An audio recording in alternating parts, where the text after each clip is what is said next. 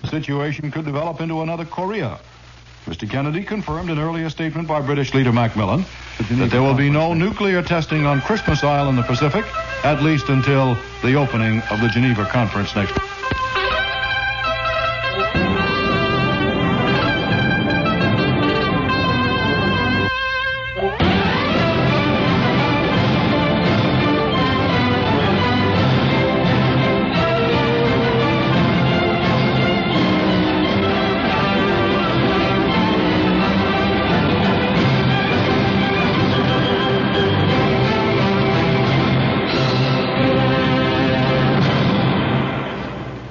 You know, I, I'm constantly being torn between those those terrible polls. It's like, uh, well, it's it's it's like an attempt to to see through something that is unseeable, throughable. You know, it's like it's like you're swimming in a four thousand foot deep sea of Lipton's pea soup, and you keep getting hit by onions, bouncing around there. Once in a while, a little piece of chicory comes past, and occasionally a little itsy bitsy piece of. Uh, Well, uh, maybe carrot. I mean, to, to, to give it a little uh, pizzazz. It's a, kind of get a little boop there. You know, uh, speaking of the little boop there, very difficult to know uh, which which uh, well which pathway you're taking. Now, uh, before we go any further, I would uh, I suppose feel duty bound to say that the following program does not represent the viewpoint of uh, Lester Smith, or John A. Gambling, or John B. Gambling, or John L. Gambling, or John D. Gambling the Fourth, who will be on next year. Uh, it uh, doesn't represent uh, anybody's viewpoint, actually, except my own. uh, I, and and uh, I feel duty-bound also to say this, in all fairness, that uh, if you're not interested in a personal viewpoint, you better leave. I don't want any unpleasantness here. I uh, unpleasantness. Yet, on the other hand, uh, what would we do without unpleasantness? Seriously, if if life if life were what you think it should be, how would it be? I mean, do you really want it that way? Actually, oh boy, be careful, because I, I I suspect that there maybe are three, or I'd say three ways that we live.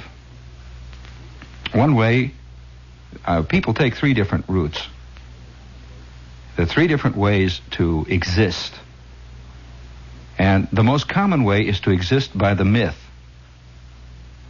Now, myths are, have nothing to do with Greek myths. Uh, the myth that could be called uh, basic folk knowledge. Like, for example, there is a myth that says, uh, well, uh, evil will be uncovered eventually. Well, people live by this. Or they say, uh, or there are millions of, of myths of that type that say, uh, uh, well, I'm not, I'm not very wealthy, but the people who are wealthy are happy. Happier than I am. Or, and you can take the other side, uh, I am happy, but the wealthy people aren't, so I'm happy not being wealthy. Millions of myths, all kinds of myths. Uh, a man will work in a, in a, in an organization like uh, where they sell uh, sweet potatoes. And he believes because he has to, because it's a myth. And a myth is what he lives by, that sweet potatoes are important. He has to believe it. If he didn't, somehow his life would suddenly collapse. Uh, he also has to believe that he is connected with an organization that turns out better sweet potatoes than anybody. He has to believe it. And then, on the other hand, he, he has to believe a lot of things. For example, one of the great myths, of course, is the myth of love, which is a real troublesome one. And um, it's uh, it's it's like trying to find, you know, uh, who was it? It was Diogenes that was looking for an honest man. I would say that Diogenes would have more success finding an honest man than he would have finding a happy man, a happy person. A truly happy person. Well, now, do you know anyone who is happy? Oh, already already. I can just see all all the uh, clean-limbed young ladies running for the phone to call up and say they're happy in these shrill, angry voices. Tell that man I'm happy! Wow, down it goes. now, now the other way you can you can choose to live, uh, or it's not really a choice. You, you you pick it up, you know. You just sort of do it. The other way you can choose to live is by the absurd. Now, uh, people who are who are bugged by the absurd, who are who are in a sense conscious of the absurdities in life, generally, because they are not capable of anything else, retreat from them. And so these are the people you will see who will bury themselves in the file department at B B D and O, or let's say the file department at even some, let's say the Widget Bolt and Nut Company. And they cut out from their ken everything else that has to do with anything remotely connected with the outside world. You will never hear these people talk about Khrushchev. You will never hear these people talk about moonshots. You will never hear these people talk about how deep is the ocean. You will never hear these people ever once discuss a tornado that roared across Iowa.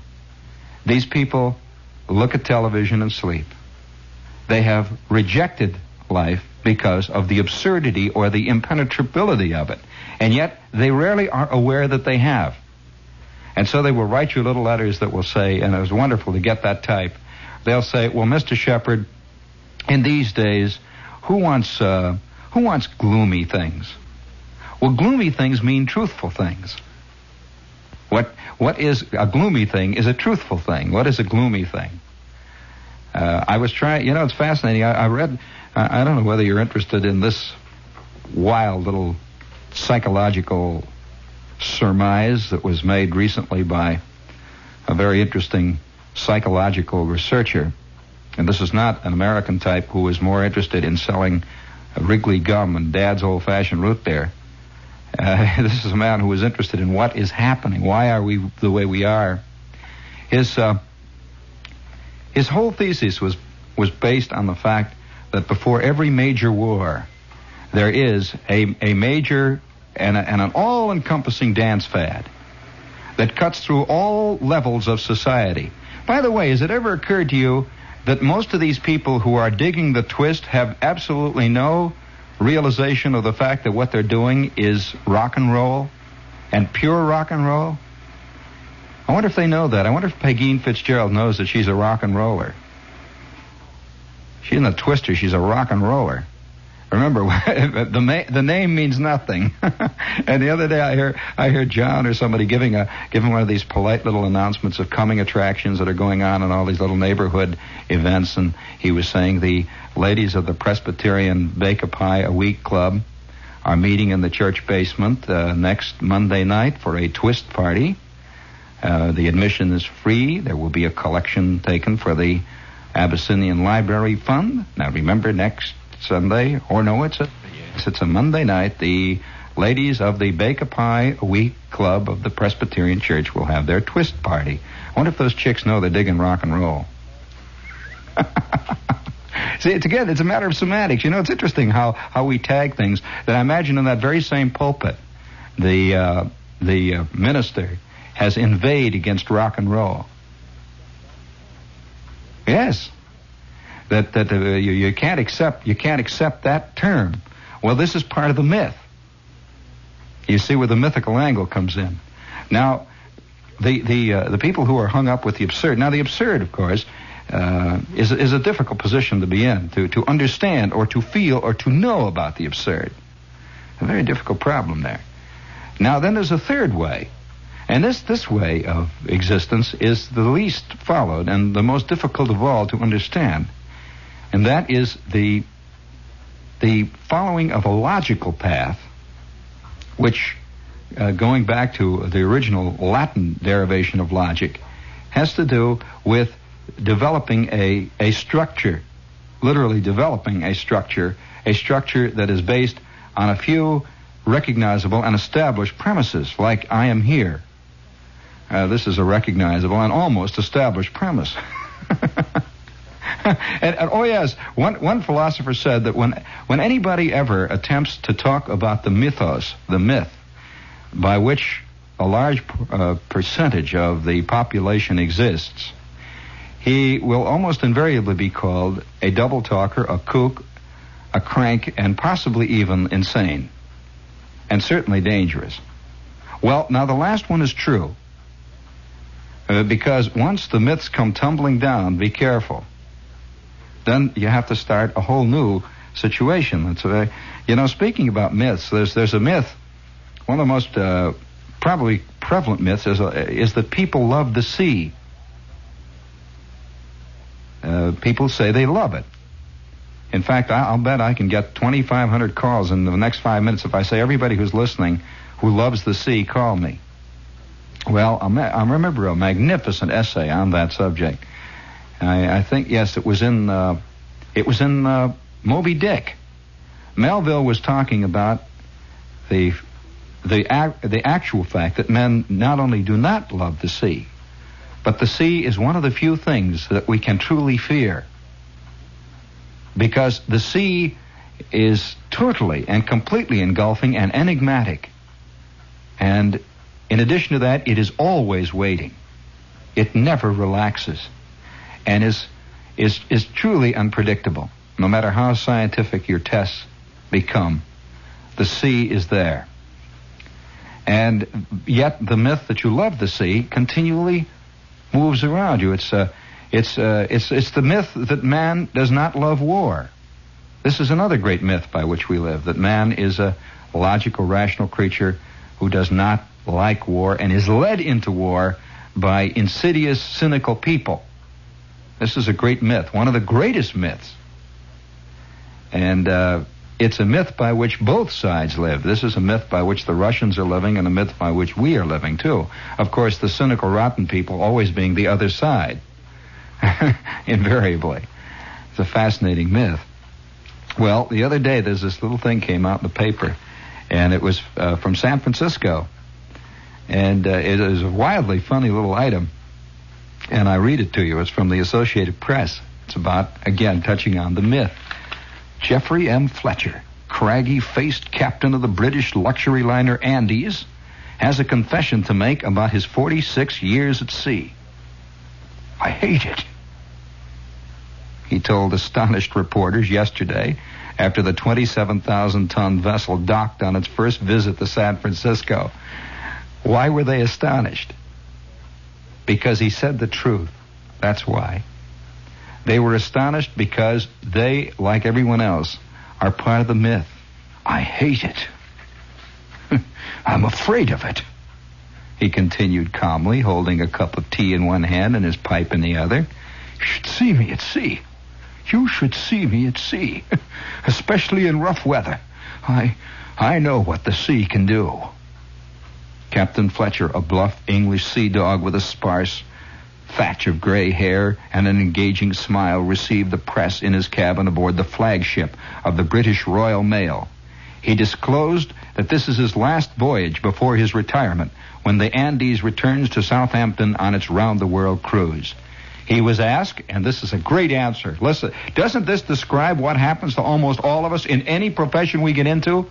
He was asked, this is the most truthful interview I've read in years, he was asked, well, well, well then, Captain, why did you go to sea in the first place?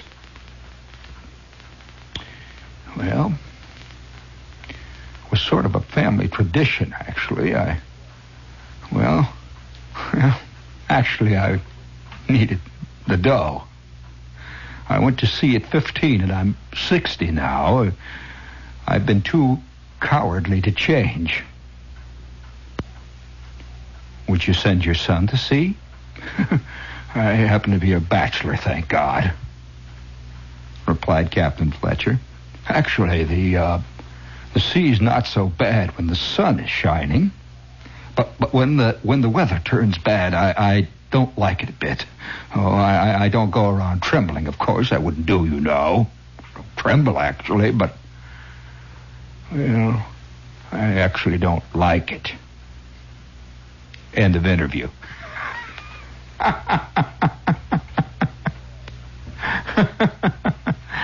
Oh, is Speaking of Myths. This is W O R A M and F M, New York. And uh, we'll be here until, um, I can't, man was only joking. What man? How does he know that? Oh, the World Telegram will not admit that he was saying the truth. They have to pretend that he's joking. Oh, yeah? The World Telegram has to prove its case to me other than the other way around. Believe me. uh, you tell the truth and everyone has to say, oh, he's only kidding.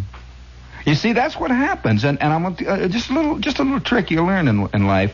The more truthful you become, the better you can get by with it, because one, nobody believes, nobody believes it when they hear it, and two, when they do hear it and and believe it, they have to then make it sound like, oh, he's just kidding, or he's a kook, or what a fathead, he's a nut, take him out. Now, whether or not you can argue the uh, whether or not you can argue the truth of what the man said is totally beyond the point. Everyone has to make it into a joke. You're kidding there, and that's why now the World Telegram, in its own little stumbling way, has has hit on one of the great facts of humor. This is one of the reasons why Voltaire, when you read him, always sounds like he's just joking around. You know, he's saying funny little things. And and uh, and uh, Jonathan Swift, well, there's those Weenanims and all those Wahoos and Yahoos and all, you just kid, Gulliver and that, just funnies, little funnies, and and, and Lewis Carroll, all the little funnies, funnies, funnies, all kinds of little funnies, like like you know, they're the funnies, and, and and the poet has learned this many many centuries ago, you know, that that, that the deeper you dig, the the more the more you can become uh, truthful. And as long as they don't listen carefully, the human races all live where time and space is. Their nature uniformly base is. The Nordic races hop around in continual metastasis, leaving hideous industrial traces. The Mongol races have flat faces and live in most extensive places. The Hamitic races play in jazz bands with wild grimaces and wear purple shoelaces. The Mediterranean races have many graces and like to fill their lives with embraces. The Semitic races divide their time between the oasis and the widest of wide open spaces. The Celtic races drink whiskey by the dozen cases. Each man can hold as much as his own weight displaces. The alpine races live on top or halfway up or at the bases of mountains where the air is vilely cold but braces. The Coptic races walk in processions at unseemly paces, carrying enormous maces. The Carib races inhabit upturned carapaces, eating seaweed, mussel shell, and uncooked daces. The Balkan races live roughly northwest of the place where Thrace is. Their conduct, a perpetual disgrace, is. The human races all live where time and space is. Their nature, uniformly base, is.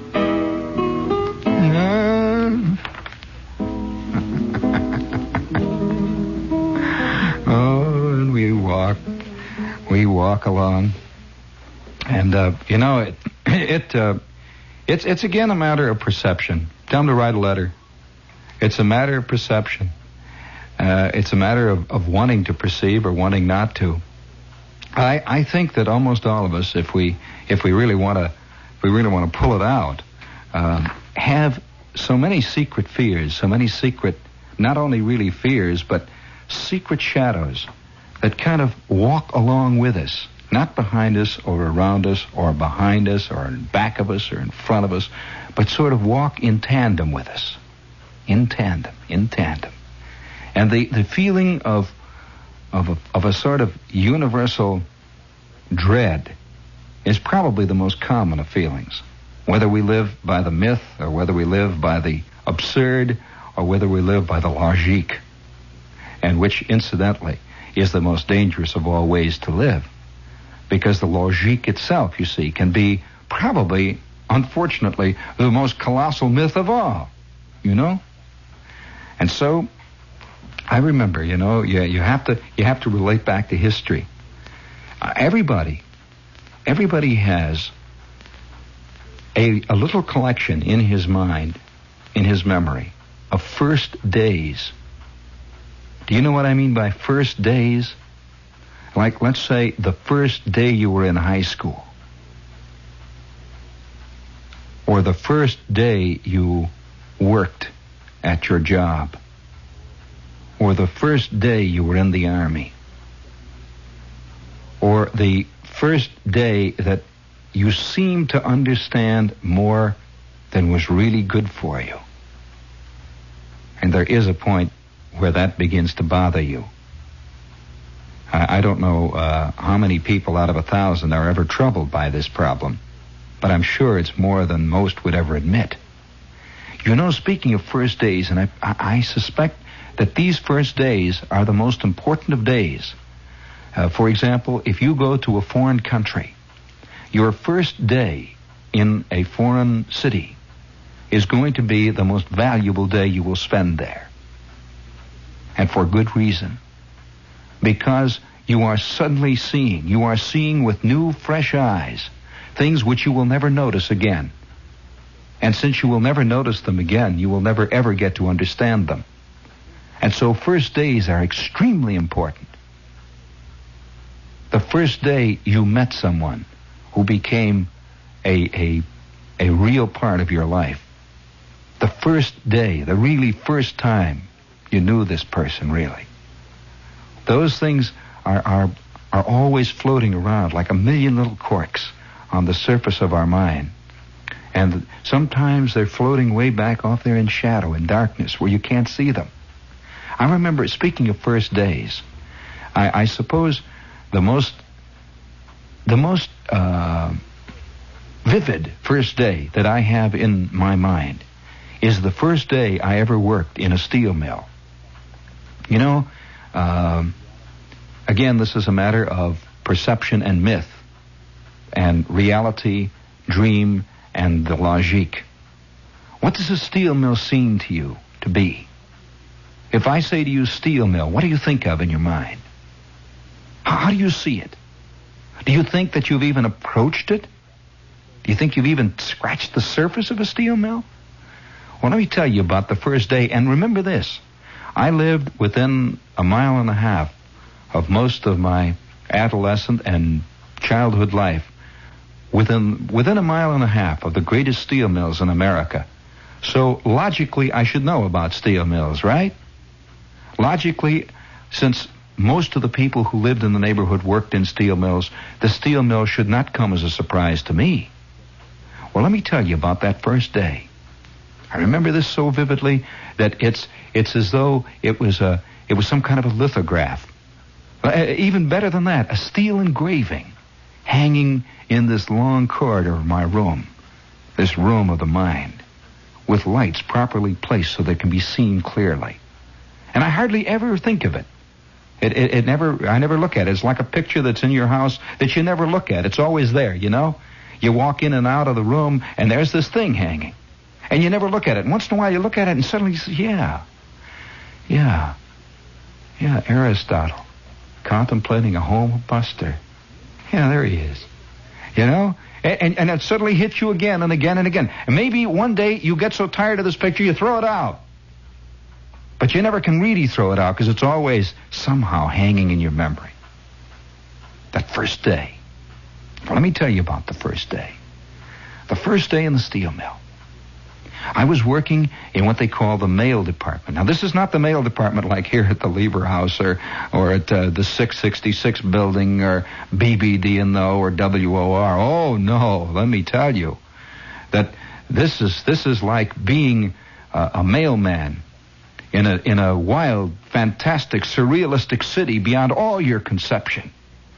And and it's like it's it's a it's a it's a job that is uh, that runs runs runs. You run constantly, and it, you're never in offices. You're running between great trains, and screaming, howling cranes, and falling pieces of metal, and screaming, moving, swirling sparks constantly. And you run and run and run, and you run until you can't run anymore. And then they say, go home, come back and start running tomorrow. But I remember the first day, you see, because the steel mill is built out on the lake. You see, it's built on what they call made land. Do you know what made land is? This is land that's filled. The, the land moves out on on a kind of slag base and foundation. This is made. It's it's like an animal, you see, that builds its own shell as it goes, you know? You know what I mean? That the ground that the steel mill is on is made out of the waste of the steel mill. It's perpetual motion. They just keep dumping it in the lake, and every so often they say, say, Charlie, we got three more acres now, for crying out loud, sticking out there. And they roll it down with a roller, and they build another mill on it. Eventually, I suspect the steel mill will stretch all the way to northern Canada, like a giant peninsula, all the way up the lake, and finally it'll work its way down Lake Ontario, and eventually could very well dock off the Battery here, like a big snake going all the way up the Saint Lawrence. I'm not kidding you. That's the way it is. And eventually it's going to be one big mill. And you get that feeling, you know, when you're working in it, like you're working in a cancer. You just don't know which. It's going bigger and bigger, and it's always being built, never being torn down, being built. Well, I'm a kid, remember. And I'm sixteen. I go down and I get my working permit. And uh, this is a very exciting moment, you see. And I'm going to work, and school has just gotten out. And uh, I have, I have, um, like they say out in the steel mill, you got to have a drag. Well, everybody had to have a drag. And by the way, is there anybody out there who does honestly have a drag? You know, I say, you, you, you know, is anybody out there who's really got a drag? Or is that a Midwestern expression again? You, you never heard the expression? Huh?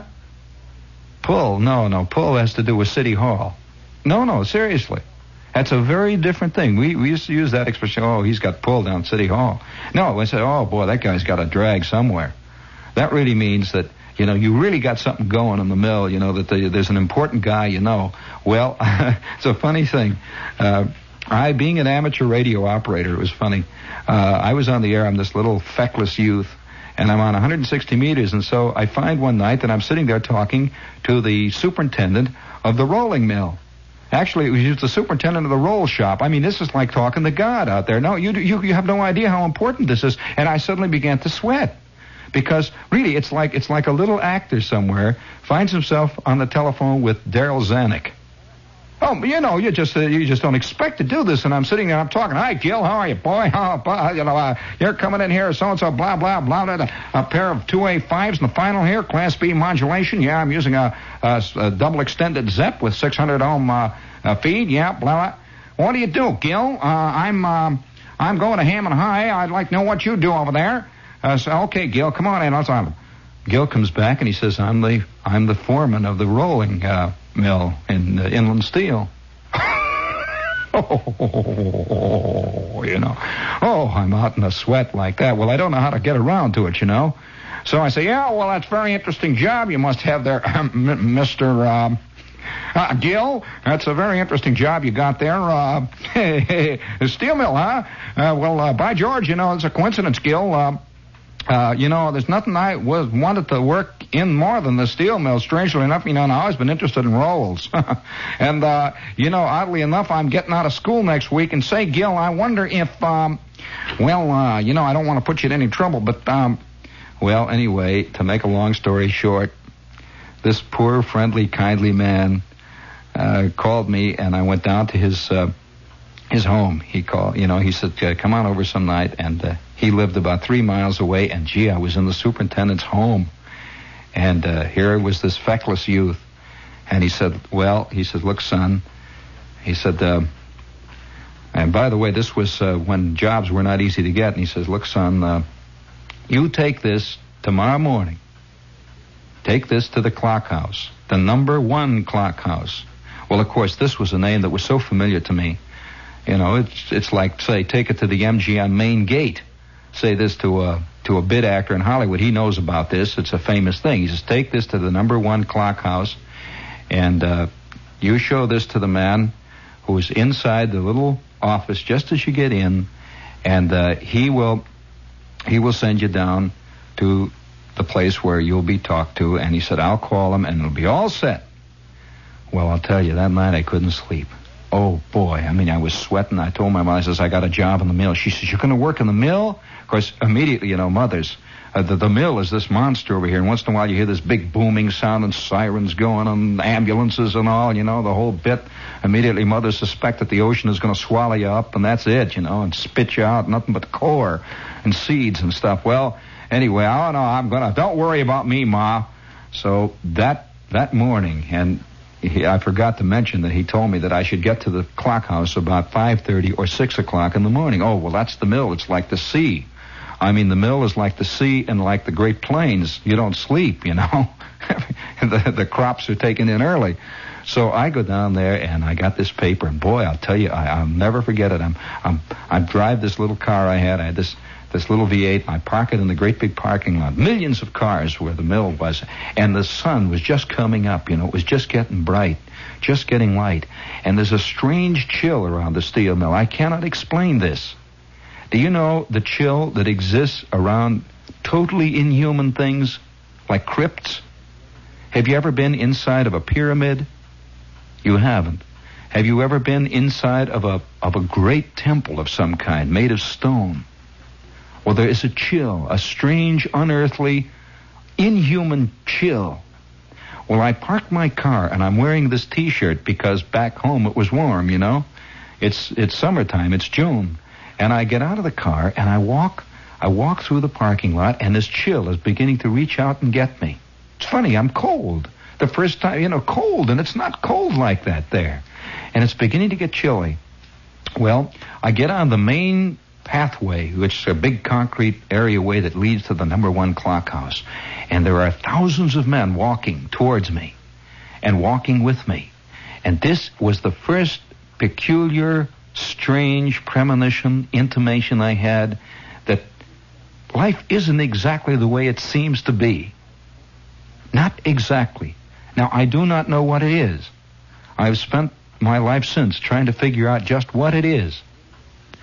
But it isn't what it seems to be, because here were all these men. They were all walking, and they were walking fast, going towards the mill, and there were great crowds of them coming back. And they had a kind of dead look on their faces, which I cannot describe except to say that it was the kind of deadness that is, well, it's deadness that is alive. A dead quality of a kind of... How can I say it except to say that it's like an automobile or a machine that looks like it's moving fast, but it's got a burnt-out clutch, and it stands in the garage, beautifully streamlined and leaning forward, but it's not going to go. And there is a quality of deadness about a car in a garage, and yet it looks alive. Is, does this mean anything? And these men were all walking, and they were all wearing lumberjacks, and they had hats on with buttons and stuff. And there I am jostling there with my with my knit, my cotton T-shirt on, and, and, and I'm getting cold. Now, I don't know whether I was getting cold because of the mill or because of the because of this aura that is emanated from this strange place. Well, I finally got into the clock house, and thousands of guys are going through. The clock house is just that. It's the place where you punch in. And remember, this steel mill employed something like forty-one thousand men, divided by three, and that's the number of men that went through that clock house uh, three times a day. You see, there were three shifts. And so this enormous push is going through, and I, I walk up to the man. He was in the little desk there, and somehow I, my idea of work and working in the mill was completely different from this. I gave him my sheet of paper, which Mister whatever his name was had written down something. Uh, call so-and-so, call number so-and-so, check on this kid, or whatever it was he wrote. And the guy didn't say a word to me. He just looked down, okay. Picked up the phone, he dialed something. He says, Mister So-and-so, blah, blah, yeah. Okay. He hangs up. He says, all right, kid, uh, get on the bus. And he says, go down to, uh, tell him you want to get off at the number one stores. One of the guys will tell you where the number one stores is. I said, number one stores, you know, and suddenly it was becoming very real. And and up to this point, working in the steel mill had been an idea. Now, you see what I mean about the myth and the reality? It had been an idea. Suddenly he says, get off at number one stores.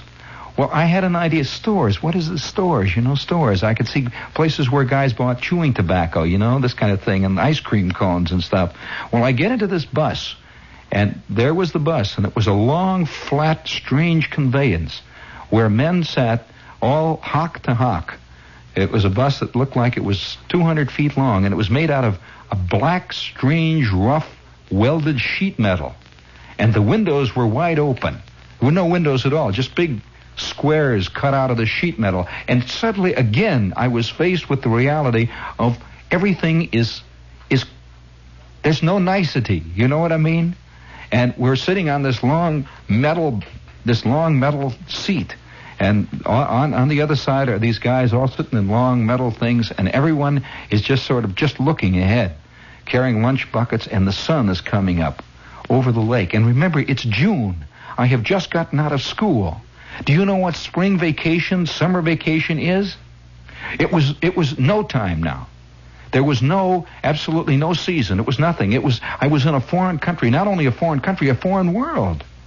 And and I'm sitting, and we go, we go, the bus, you can't hear anything. It's made of sheet metal. Have you ever ridden in a sheet metal bus with big, flat, solid rubber tires, no, no, no air in them, just and, and riding over what they call a slag road. A slag road is a road that's made out of big chunks of iron slag packed down deep. And I, I'm aware around me, as I look out through this window, no longer is the steel mill a thing that you see on the horizon. It's no longer even a thing that can be recognized, you see, because you can recognize things on the horizon. You can recognize the moon from here. On the surface of the moon, you won't be able to. You can recognize problems in Katanga from here. But in Katanga, you can't. I can assure you of that. You can recognize what should be done by the administration here. But when you're sitting at a big oak table with the foreign ministers from Nairobi, you can't. And so I'm sitting in this bus, and it's going... And I see outside of these windows, I'm, I, I don't want to look eager, you know. That's the worst thing when you get into a terrible foreign country or a, or a strange world, is to let everyone know that you're not a native. And so I'm sitting, but I'm looking out casually, you know. And I see these great buildings on either side, so close that you could reach out and brush them with your hands. Big square cutouts in the buildings. And I could see enormous ingots, boom, boom, back and forth, sparks. And, and, and it sounded like, to the ear which was not trained, it sounded like there was nothing but a continual scream cutting the air. A great, great scream of all the machinery, everything all together. And I'm sitting... Oh, I'm sitting, and I, I said to the guy next to me, uh, uh, say, you know where number one stores is? Number one stores? You want that, kid? I said, uh, number one stores, I want to get, I don't know where they are. And he turns, and somebody sitting across from me says, uh, number one store, uh, uh, to tell... Uh, hey, hey, Jerry, number one store, isn't that down there by the uh, number three? Uh, yeah, down by the number three A C down there. Hey, uh, kid, get off by number three A C. You're closer there. Well, I didn't know whether to, you know, say, well, I don't know where number three A C is. Uh, so I sat for a couple of minutes, and I just sat. And finally we got to a place where a lot of men got off. And I looked out. I thought I'd see something that says number three A C. Nothing, just great black buildings, smoke and steam, and right next to me, right out, you could reach out. Have you ever been three inches from the side of a steam engine?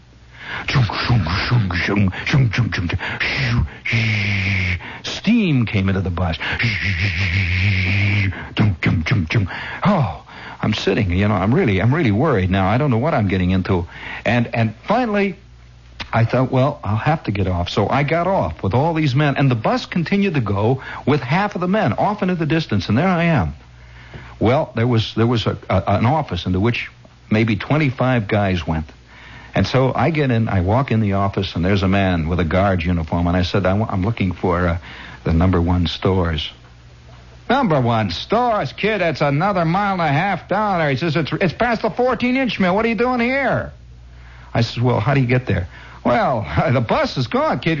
Just go on, walk down there past the fourteen-inch mill. You'll see it. It's right past the fourteen-inch mill. Ask for Hennessy. Past the fourteen-inch mill. Ask for Hennessy. Well, I went walking down this road. And this road was not a road like you think of roads for cars. It was a road for what they call hot metal cars. Great zeppelins filled with molten steel came moving down, and I could feel the heat from perhaps two or three hundred yards away, and I'm hiding, cowering next to this building. And I kept walking and walking and walking, and sure enough, believe it or not, there was a sign that said fourteen-inch merchant mill. fourteen-inch merchant mill shipping dock. I'm getting there. So I walk up to the dock there where these guys are all sitting there. A couple of them have got big air hammers strung over their back. And I says, any of you men know where Hennessy is? Hennessy? Who? Hennessy? Bob Hennessy and the, and the uh, coal strip? I said, no, uh, Hennessy in the stores. Hennessy. Hey, Chuck, do you know Hennessy in the stores? Never heard of him, kid. Well, where are the stores? Oh, oh, they're down just around the next corner. You you go right past the A C shop. You'll see the A C shop, and, and uh, there's the stores there. Well, I, I made the turn, and there's the A C shop, and finally there was a little sign over the doorway. It says, do not enter stores unless you have a pass from your foreman. I had no pass. So I go up to the door. I, I figure they're going to let me in. I said to the fellow, I, I have to see Mister Hennessy in the stores. Where's your pass, kid? Well, to finally get it down to the basic point, I finally arrived in the stores, and I'm sitting there, and here's a man comes out. He said, I'm going to fit you with safety shoes, kid. I see you got a note from Galambos. You got to get to work. The stores where they give you safety shoes and goggles. I said, well, what, what am I going to do? I don't know. That, that's none of my business, kid, huh? You're working for Galambos over there. You're working for Galambos over in stationary shipping. I have nothing. What the note says, don't come and ask me about that. That's not my problem, kid. You get safety shoes and goggles. And I walked out of the stores with a big pair of safety shoes that weighed forty pounds each and a pair of goggles. And the sound rose and rose and rose and rose. It was screaming and hollering around me. I had nowhere to go, no place to go. I had no no no point of reference. And I went into a doorway where there was a telephone. I picked up the telephone, and I instinctively dialed zero, and I, I got I got this voice on the phone. It was the operator, the plant operator. I said, I want to talk to Mister Galambos, please. Mister Galambos. I says, yes, Mister Galambos, who is the superintendent of the rolling shop. Oh, yes, Mister Galambos, of course, sir. She thought I was a big man. I get Mister Galambos. Say, hi, Gil. Hi, Gil. This is W nine Q W N. I'm over here in the two A C, Gil. Will you please come and get me? Well, twenty minutes later, I'm in the stationary shipping department, and that was only the beginning. That day, I learned something very important. I haven't discovered yet what it is. This is W O R.